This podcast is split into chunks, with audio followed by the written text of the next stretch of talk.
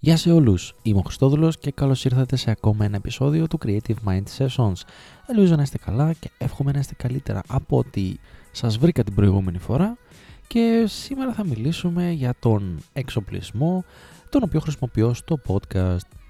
Η αλήθεια είναι πως μου αρέσει πάρα πολύ να μαθαίνω τι κρύβεται πίσω από κάθε παραγωγή. Ξέρω, κάθε παραγωγή θεάτρου, κάθε παραγωγή ε, βιντεογράφησης, κάθε παραγωγή ραδιοφώνου. Μου αρέσει να βλέπω πίσω από όλα αυτά τι υπάρχει, ποιος εξοπλισμός, τι περιέχει, τι θα ήταν καλό, τι δεν θα ήταν καλό και γενικά έτσι να ενημερώνουμε πάνω σε θέματα εξοπλισμού. Μου αρέσει πάρα πολύ. Φαντάζομαι ότι θα το βρείτε και εσείς ιδιαίτερα ενδιαφέρον. Και ελπίζω φυσικά να βοηθήσω και κάποιον τον οποίο θα ήθελε να ξεκινήσει τώρα το podcast, το δικό του. Καταρχάς θα χρειαστούμε άπειρη καλή διάθεση για να ξεκινήσουμε κάτι τέτοιο. Πιστεύω πως ο εξοπλισμός και όλα τα υπόλοιπα έρχονται σε δεύτερη μοίρα. Όταν λοιπόν και εγώ ήθελα να ξεκινήσω το podcast αυτό, ε, έψαχνα εξοπλισμό. Ε, αυτό που διάβαζα συνέχεια σε πολλά blogs, ε, στο YouTube κτλ. Ε, ήταν ότι μπορείς να ξεκινήσεις ένα podcast αρκεί να έχεις ένα τηλέφωνο, το κινητό σου τηλέφωνο. Να ηχογραφήσεις κάτι και κατευθείαν να το δημοσιεύσεις. Φυσικά δεν μπορούμε εκεί πέρα να μιλάμε για άριστη ποιότητα ήχου, ε, ούτε κάτι το ε, ε, πολύ συναρπαστικό. Οπότε συνέχισα με το entry level, με τα πολύ basic και έψαξα να βρω κάποιον φτηνό εξοπλισμό. Θα ξεκινήσουμε λοιπόν με το λογισμικό στο οποίο κάνουμε τις εγγραφές μας. Υπάρχουν δύο πολύ γνωστά λογισμικά, το GarageBand το οποίο θα το βρείτε μόνο στα MacBook και το Audacity, το Audacity το οποίο μπορείτε να το κατεβάσετε free, είναι τελείως δωρεάν και να εγγράψετε εκεί πέρα το podcast καθώς επίσης και να τα επεξεργαστείτε, έτσι. Και τα δύο στη χρήση τους, τα έχω χρησιμοποιήσει και τα δύο. Εγώ χρησιμοποιώ περισσότερο το GarageBand.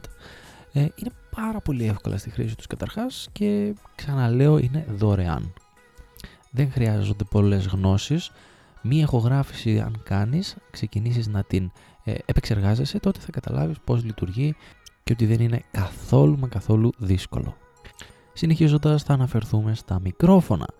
Είναι κάτι το οποίο θεωρώ αρκετά σημαντικό εάν θέλεις να αυξήσεις την ποιότητα του ήχου με την οποία δημιουργείς το podcast σου. Υπάρχουν πολλά μικρόφωνα στο εμπόριο και θα τα βρείτε ε, θα αναφερθώ ε, λίγο περιεκτικά σε δύο κατηγορίες. Τα δυναμικά μικρόφωνα και τα πυκνωτικά μικρόφωνα. Είναι δύο μεγάλες κατηγορίες μικροφώνων οι οποίες ε, έχουν, έχουν αρκετές διαφορές. Δεν θα αναλύσουμε όμως ποια είναι η διαφορά των πυκνωτικών και των δυναμικών μικροφώνων, απλά θέλω να πω δύο πολύ βασικά ε, χαρακτηριστικά και δύο πολύ βασικές διαφορές.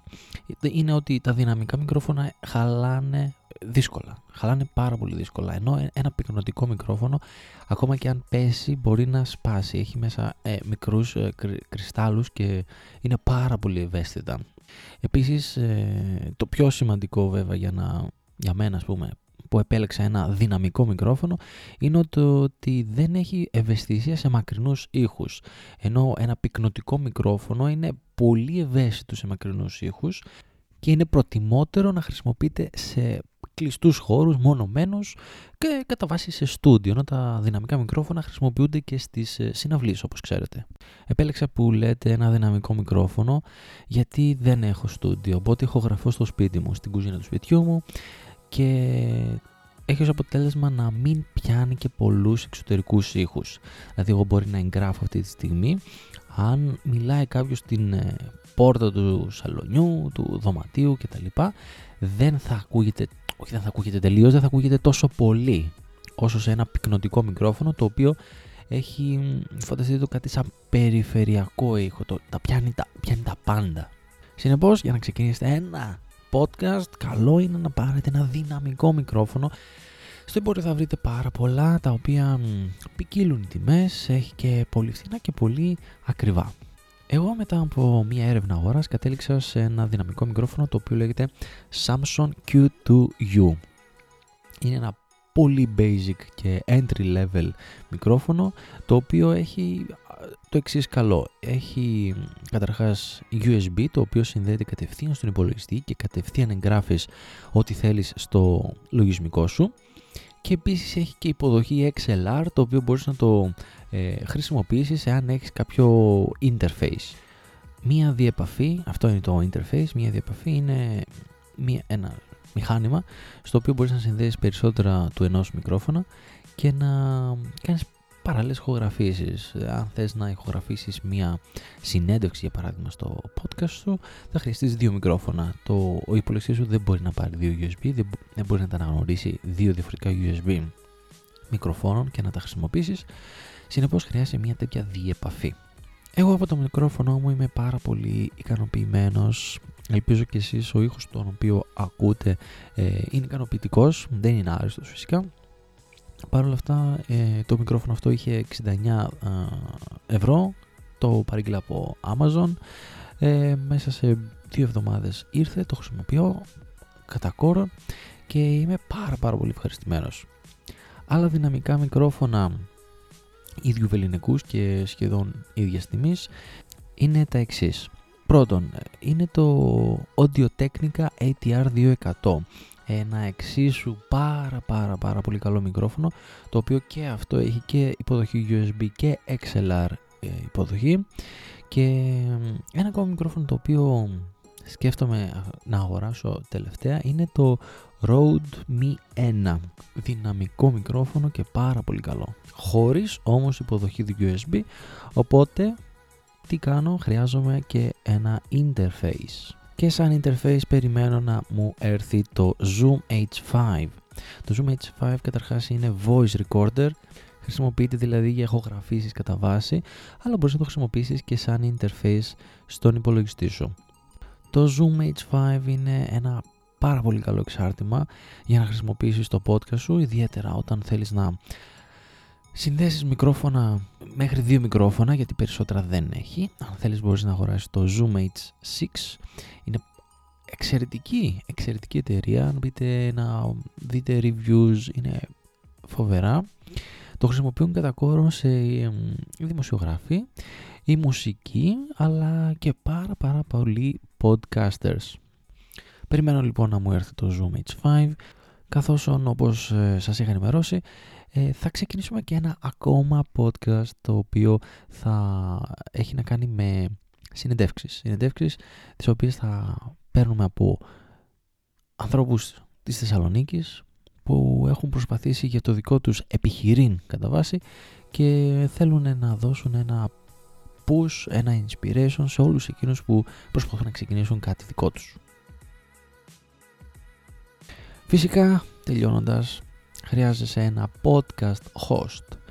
Ε, ένα μέρος το οποίο θα ανεβάζεις τα podcast σου και θα μπορείς να τα διανύμεις σε όλα τα κανάλια, σε όλες τις εφαρμογές. Εγώ αυτή τη στιγμή χρησιμοποιώ το Anchor. Το Anchor, όπως σας είχα ξαναπεί, είναι μια δωρεάν εφαρμογή με την οποία ανεβάζεις το podcast σου, μπορείς να ηχογραφήσεις μέσα από αυτή την εφαρμογή και όλα στο podcast σου ανεβάζεις το podcast και εκείνο το διανύμεις σε όλες τις υπόλοιπες εφαρμογές. Στο iTunes, στο Google Podcast, στο Stitcher, στο Spotify, παντού, παντού, παντού, παντού, παντού. Οπότε ε, είναι μια πάρα πολύ καλή εφαρμογή. Το μόνο αρνητικό που έχω βρει εγώ είναι ότι ό,τι ανεβάζεις πλέον στο Anchor είναι σαν να μην σου ανήκει. Δεν μπορείς να το βάλεις πουθενά αλλού. Ε, σου κρατάει όλα τα πνευματικά δικαιώματα. Είναι σαν να μην είναι δικό σου αυτό έχω διαβάσει και αυτό με έχει πειράξει πάρα πολύ. Ε, για άλλους podcast hosting, ε, για podcast hosting μάλλον είναι το Blueberry, το οποίο έχει και PowerPress plugin. Αν κάποιος έχει, έχει κάποιο site ε, WordPress, WordPress site, θα μπορέσει να βάλει ένα τέτοιο plugin και να ανεβάζει τα podcast του στο Blueberry. Υπάρχει το Libsyn, υπάρχει το Buzzsprout, υπάρχουν πάρα πολλοί ε, πάρα πολλές πλατφόρμες τις οποίες θα μπορέσεις να ανεβάζεις το podcast σου. Και αυτό γιατί ε, εάν ε, κάνεις μια σελίδα και ανεβάζεις ε, συνέχεια ε, αρχεία μεγάλα για παράδειγμα αν θες να ηχογραφείς μια συνέντευξη ένα μεγάλο αρχείο ήχου και τα ανεβάζεις έτσι στη σελίδα σου θα κάνεις πολύ αργή τη σελίδα σου. Θα, ο σερβερ θα γεμίσει πάρα πολύ γρήγορα τη σελίδας του web host, ο web host και θα είναι πάρα πολύ αργή σελίδες. Οπότε γι' αυτό έχουν βγει αυτά τα, αυτές οι πλατφόρμες, αυτά τα site για να αντιμετωπίσουν ακριβώς αυτό το πρόβλημα. Αυτό ήταν λοιπόν μία πάρα μα πάρα πολύ σύντομη εισαγωγή στον κόσμο του podcast και το, στο τι συμβαίνει πίσω από το μικρόφωνο. Είναι πάρα πολύ όμορφο πράγμα το να δημιουργείς κάτι, να μιλάς στο μικρόφωνο, να φτιάχνεις κάτι, να είναι, είναι πάρα πολύ όμορφο. Σε εμάς που, τα αγοράκια που ε, μας αρέσει πολύ ο εξοπλισμός, μηχανές, τα ηλεκτρονικά, όλα αυτά είναι πολύ νόστιμα πράγματα να μαθαίνεις και συνεπώς ελπίζω να βοήθησα και όποιον άλλον θα ήθελε να ξεκινήσει ένα podcast. Ε, είναι πάρα πάρα πολύ βασικά πράγματα αυτά, δεν εμβαθύναμε καθόλου για να μην μακρηγορούμε. Όποιος χρειάζεται βοήθεια σε κάτι μπορώ να του πω τη γνώμη μου γιατί πριν ξεκινήσω και εγώ διάβαζα πάρα πολύ, έψαχνα στο YouTube, έψαχνα στο Google, έψαχνα, έψαχνα, έψαχνα, έψαχνα και διάβαζα. Έχω πάρα πολύ πληροφορία μέσα στο μυαλό μου, οπότε θα μπορέσω να τη μοιραστώ με όποιον και θέλω να τη μοιραστώ με όποιον θέλει να κάνει κάτι. Φυσικά δεν είμαι κανένας ειδικός, απλά όπως είπα και πριν θα πω μόνο τη γνώμη μου. Αυτό ήταν. Μέχρι την επόμενη φορά. See ya!